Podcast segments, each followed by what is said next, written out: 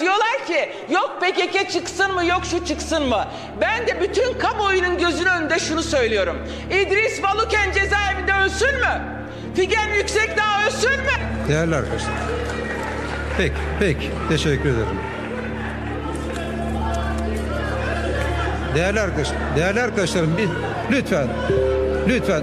Peki, kayıtlara geçmiştir değerli arkadaşlarım. Kayıtlara geçmiştir. Hayata kulak ver. Kulağını sokağa aç. Haberi duy. Haber podcastle buluştu. Kısa Dalga Podcast. Mecliste infaz yasaları sırasında yaşanan o unutulmaz tartışma. Bir grup AKP'li milletvekili, HDP milletvekili Meral Danış Beştaş'ın sorusuna ölsün dedi ve bu ifade meclis tutanaklarına geçti. Yaşananlar karşısında şaşkınlığını ve hayal kırıklığını gizleyemeyen CHP Grup Başkan Vekili Özgür Özel şunları söyledi. İdris Balıkön'ün şu anda içeride olmasına hangi siyasi diye sorunca ya da içeride ölsün mü deyince bugün arkadan birisi ölsün dedi. Tutanaklara bakacağım. Yani kim demiş hakikaten o vicdansızlık bu meclisten nasıl çıktı ben inanamıyorum. Ama bir hakkı teslim etmek için söylüyorum ki ben İdris Balıken'le aylarca yıllarca çalıştık ve İdris Balıken'in dosyasını görünce bütün grup başkan vekilleri ağzımız açık kaldık. İçeride siyasi yok falan filan sakın demeyin. Çok teşekkür ederim. Bu acımasızlığı ortaya çıkaran tartışma resmi adıyla infaz kanununda değişiklik yasası, gayri resmi adıyla af yasası görüşmeleri sırasında yaşandı. Koronavirüs nedeniyle hızla gündeme alınan aftan 90 bin hükümlü yararlanabilecek. Ama suçlunun arz ettiği tehlikeye göre değil, suçun arz ettiği tehlikeye göre düzenlenen bu af yasasının en büyük sorunu ayrımcı olması. Ceza İnfaz Sisteminde Sivil Toplum Derneği'nden, kısaca CİSK'ten Cansu Şekerci yasanın yarattığı ayrımcılığı şöyle anlatıyor. Aslında e, devletin kişilerin yaşam hakkı üstünden alması gereken ciddi bir reaksiyon varken bu koşullu salı verilme sürelerin hesaplanmasıyla ve koşullu salı verilme sürelerinin suç tiplerine göre farklılaştırılmasıyla karşımıza çıktı. Halbuki salgın karşısında alınan önlem e, herhangi bir ayrım gözetmeksizin tüm mapuslara karşı alınması gereken, tüm mapuslar için alınması gereken bir önlemdi. Fakat biz bugün e, koşullu salıverilme süreleri üzerinden ki tutuklu mapuslar için koşullu salıverilme süresi henüz hesaplanması mümkün değil. Hükümlü mapuslar için bu geçerli. E, hem tutuklu hükümlü ayrımına giderek hem de aslında suç tipi ayrımına giderek insanların yaşam hakkını tartışmaya başladık. HDP Kocaeli Milletvekili Ömer Faruk Gergerlioğlu, yasanın mecliste tartışıldığı süreç boyunca yaşam hakkı gereği tüm tutukluların serbest bırakılması için ve suçluların cezalarının ertelenmesi için mücadele verdi. Yasanın çıktığı son ana kadar bunu savundu. Siyasi mahpusa da eşit indirim olması gerektiğini söylüyoruz. Ee, ve e, anayasanın 10. maddesine uygun, eşitlik ilkesine uygun bir infaz yasasının siyasi kaygılardan uzak bir şekilde e, ortak e, bir metotla çıkarılması gerektiğini söylüyoruz.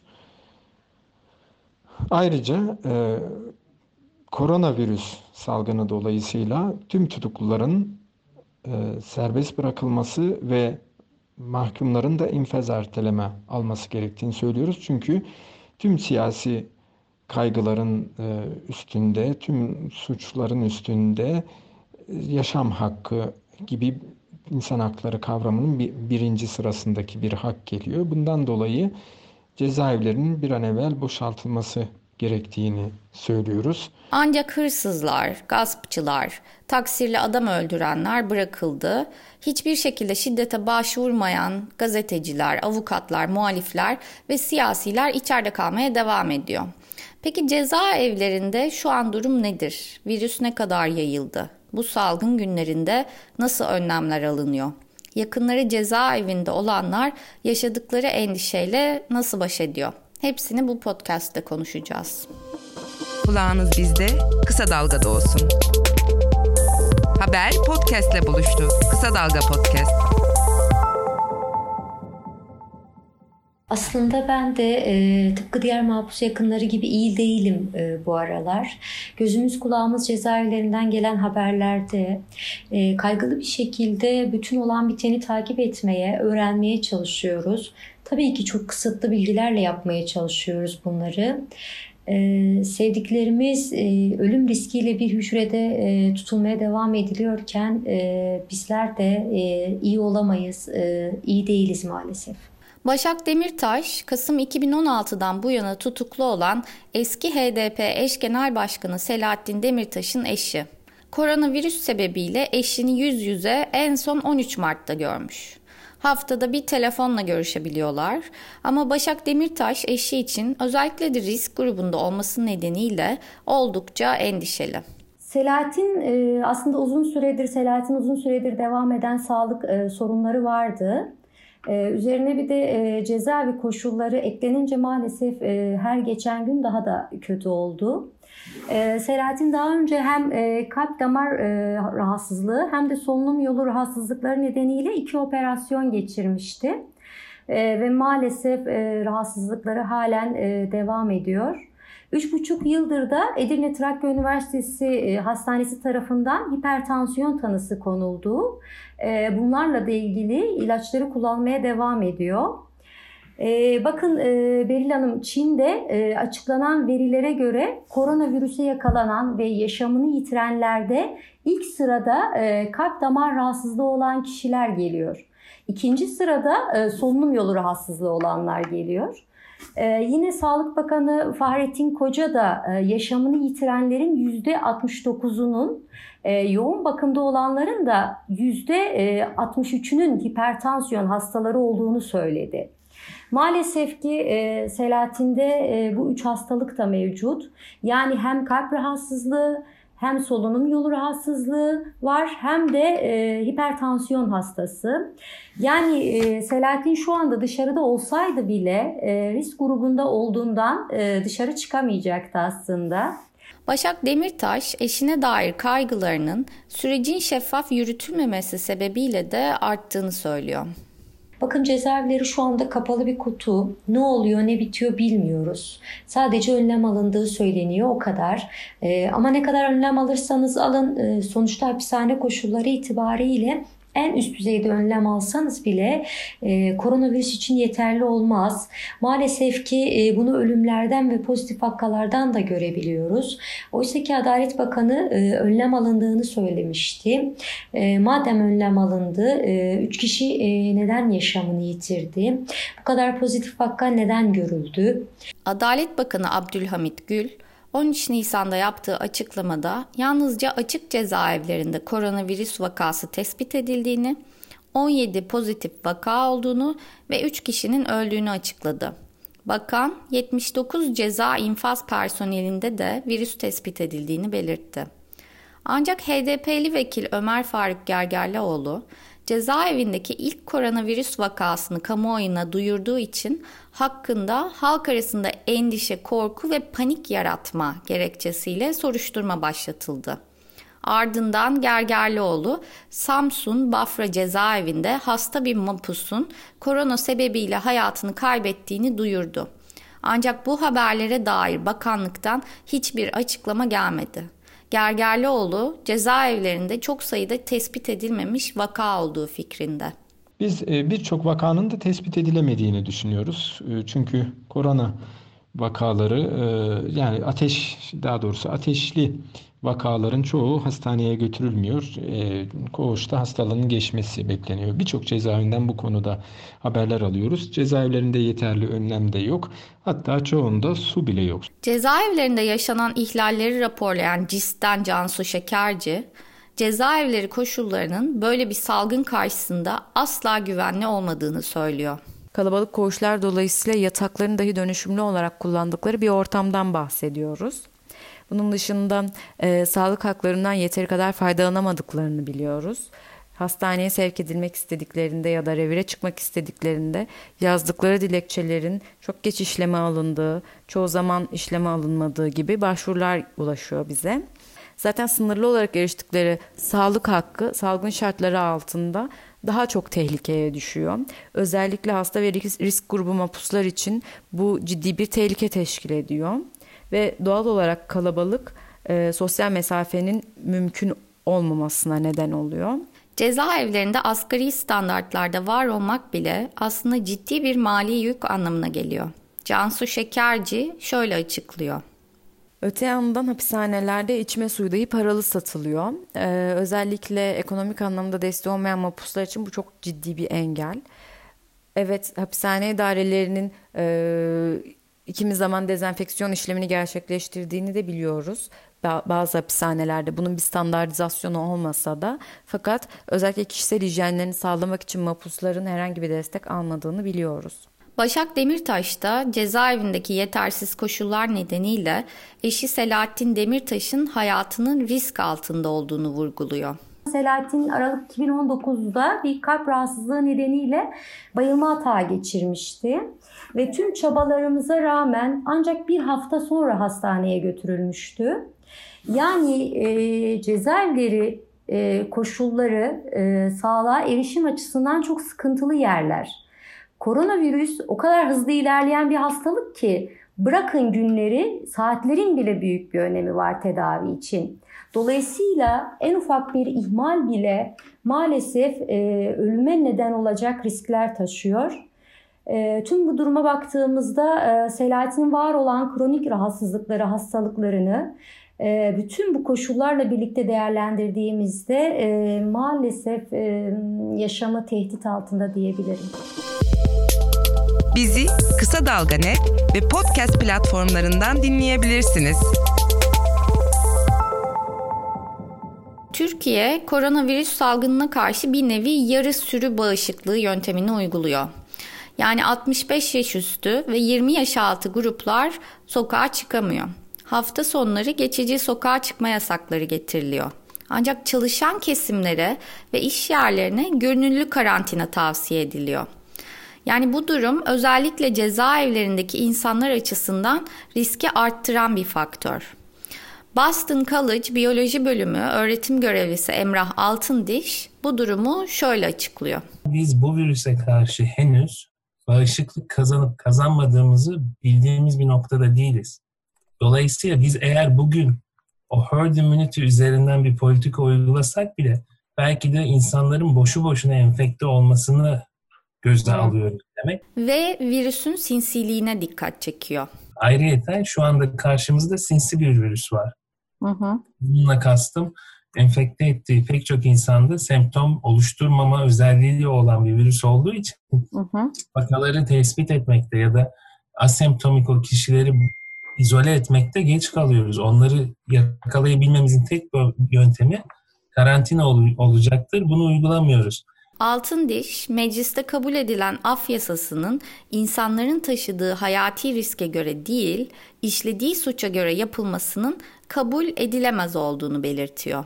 Düzenleme suça göre yapıldı. Oysa riske göre yapılmalıydı. Yani bir insan işlediği suçtan değil, yaşam hakkı üzerinden taşıdığı hı hı. riske göre e, yasal düzenleme yapılmalıydı. 60 yaşın üzerinde bireyler, kronik hastalığı olan bireyler bundan faydalanmalıydı. Hı hı.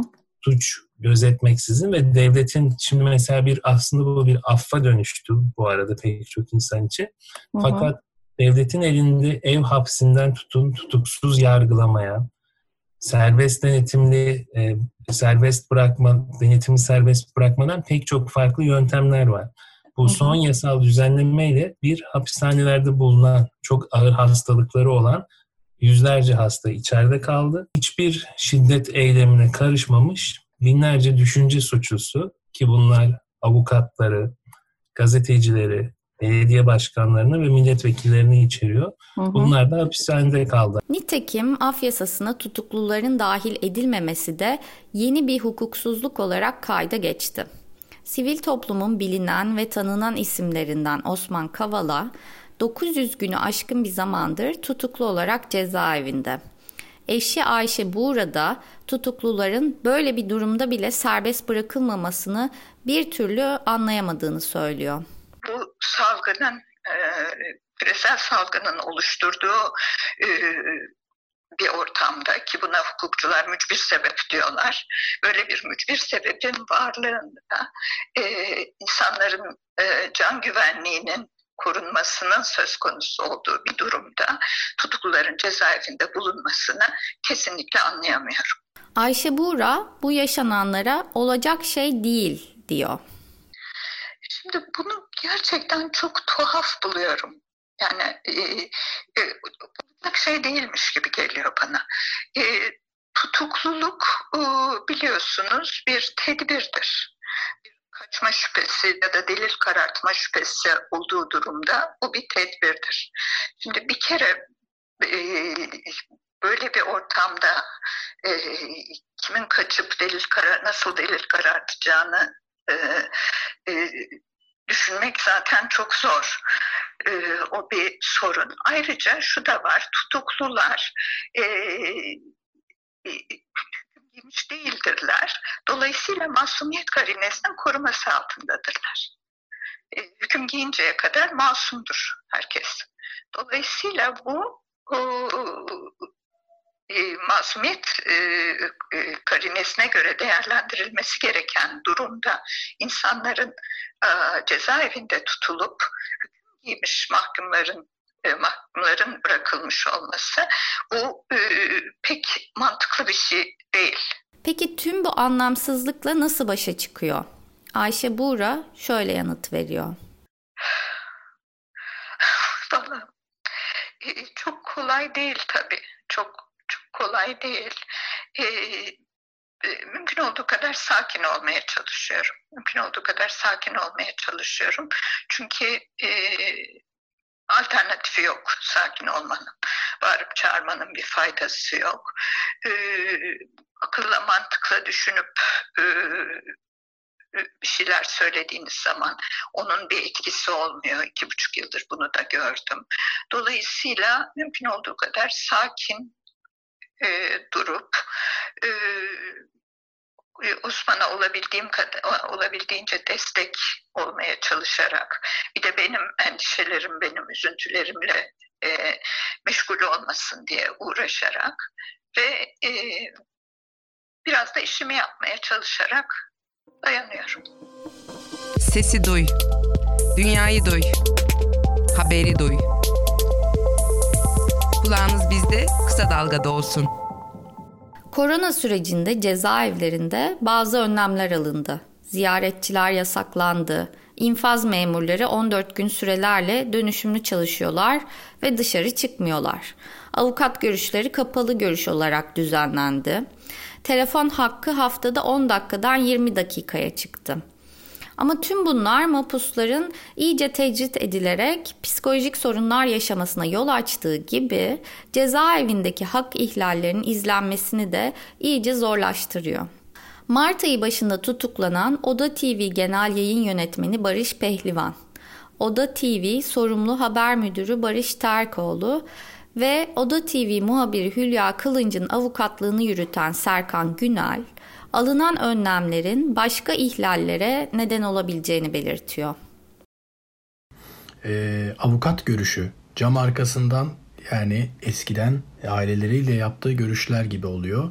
Bu her şeyden önce savunmanın gizliliğine vurulmuş bir darbe. Çünkü e, bu telefonların her ne kadar dinlenmiyor dense de dinleniyor olma ihtimali de çok yüksek. Evrak alışverişimiz e, asla mümkün değil. E, sadece infaz koruma memurları aracılığıyla mümkün. Az sayıda infaz koruma memuru çalıştırılıyor gene korona nedeniyle. Bu az sayıdaki infaz koruma memuru 14 gün süreyle cezaevinde kalıp daha sonra diğer dışarıda 14 gün süreyle karantinada tutulmuş infaz koruma memuru içeriye alınıyor. E, dolayısıyla bu infaz koruma memurlarının da psikolojisi bu 14 günlük sürede e, oldukça yıpranıyor. Avukat Günal haftada bir saat spor faaliyetinin kaldırıldığını, cezaevi berberinin kapatıldığını ve hatta gazetelerin bile bir gün geç teslim edildiğini söylüyor. Yani adeta tecrit içinde tecrit yaşanıyor. Yine mapuslara maske ve dezenfektan dağıtılmazken gardiyanların maske takmada keyfi davrandıkları belirtiliyor. Kitap alıp vermek zorlaşmış, Doktora erişim haftada iki güne indirilmiş. Ayrıca mapusların giysi ve çamaşır alıp vermesi yasaklanmış. Çamaşırhane kullanılacak denilmiş ama şu an kullandırılmıyormuş. Dolayısıyla mapuslar çamaşırlarını kendileri yıkayıp kurutarak idare etmeye çalışıyorlarmış. Adalet Bakanlığı'ndan ziyaretlerin yasaklanması üzerine mapuslarla ailelerin görüntülü konuşabileceği yönünde bir açıklama gelmişti. Ancak bu da henüz uygulamaya konmadı. Rudav TV muhabiri Ravin Sterk'in arkadaşı Almila Yıldırım, salgın yüzünden neredeyse Sterk'in F tipi cezaevinde kalmasına sevinecek hale gelmiş. Hatırlayalım, Ravin Sterk, Edirne'de mültecileri haber yaparken gözaltına alınmış ve 6 Mart'ta tutuklanmıştı. Ankara Sincan F tipinde trajikomik bir olay ki F tipinde kalıyor olması şu süreçte izole bakımından biraz olsun aklımızın çok kalmamasını sağlıyor. Kendisi de sık sık ateşlerinin ölçülmeye gelindiğinden bahsediyor mektuplarında zaten. Armila Yıldırım her ne kadar endişeli olsa da Ravin Stark'in mektuplarıyla kendisini motive edebilmiş. Endişe duygumla ilk defa bu kadar yakından tanışıyorum diyebilirim. E, bu salgın sürecinde ısrarla orada tutulmasının sebebini sorgularken insanlık adına defalarca kez utanıyorum. Fakat ben kendimi Ravi'nin direncinin kuvvetiyle motive ediyorum. Onu tanıyorum yani. Bu adaletsizlik Ravi'nin dönüp dolaşıp bulsa da nasıl savaşacağını gayet iyi biliyorum. Sanırım bu biraz olsun içime su serpiyor. Haber podcastle buluştu. Kısa Dalga yayında. Bizi Kısa Dalga Net ve podcast platformlarından dinleyebilirsiniz. Sabahlara kadar sohbet etmek, yüzünü izlemek isterdim. Yüzünü çok özledim. Aklını çok özledim. Evin Jiyan Kışanak, annesi Gülten Kışanak'a özlemini bu sözlerle dile getiriyor. Eski Diyarbakır Belediyesi eş genel başkanı Gülten Kışanak, şeker ve yüksek tansiyon hastası olduğundan koronavirüs salgınında riskli grupta değerlendiriliyor. 3,5 yıldır cezaevinde tutuklu olan Kışanak, af yasasından yararlanamayan siyasi mapuslardan biri. Kızı Evin Jiyan Kışanak, yasanın daha çok insanı kapsaması için yapılan kampanyalarda gece gündüz çalışmış. Yaklaşık bir aydır e, uyumuyorum, nefes almıyorum, başka bir şeye konsantre olamıyorum. Sadece annemin ve kişisel olarak annemin, genel olarak da bütün siyasi ve tutukluların hatta mahpusların e, yaşam hakları için mücadele ediyorum. Annemi bırakamam içeride. Şu koşullarda hiç kimse sevdiğini e, eminim ki bırakamaz. Üstelik böyle bir salgın döneminde risk grubunda olan annesinden yalnızca haftada bir haber almak onun için işkenceye dönüşmüş durumda. Şu an dışarıdaki herkes e, haklı olarak sevdiklerini, yakınlarını merak ediyor. Sürekli işte sosyal mesafeyi koruyarak, telefonla, görüntülü aramayla birbirine iletişim kurmaya çalışıp iyi mi değil mi diye herkes birbirini kollarken ben annemden bir hafta boyunca haber alamıyorum. Bu çok korkunç bir şey, akıl alır bir şey değil ve neden? bu ülkeye barış gelsin dediği için 8 Mart'ta kadınlara yönelik e, şiddet son bulsun dediği için annem yargılanıyor. Evin Jiyan Kışanak'a göre pandemiye rağmen mapusların serbest bırakılmaması, onların ölüme terk edilmesi ve yakınlarının da cezalandırılması anlamına geliyor. Ee, bunun adı açıkça cinayettir. Ee, bile bile insanları ölüme terk etmektir. Bir karıncayı bile incitmemiş ee, onlarca insandan biri benim annem de hapishanedeki. Dolayısıyla içeride şu anda şu kriz halinde bırakılmamasını ben e, kabul edemiyorum. Akla, vicdana hiçbir yere oturtamıyorum, sığdıramıyorum. Çok korkunç bir şey. Bu büyük bir şiddet dalgası. Sadece hapishanedekiler değil, onların yakınları, milyonlarca insan hepimiz şu anda aslında cezalandırılıyoruz. Haber podcastle buluştu. Kısa Dalga yayında. Bizi Kısa Dalga Net ve podcast platformlarından dinleyebilirsiniz.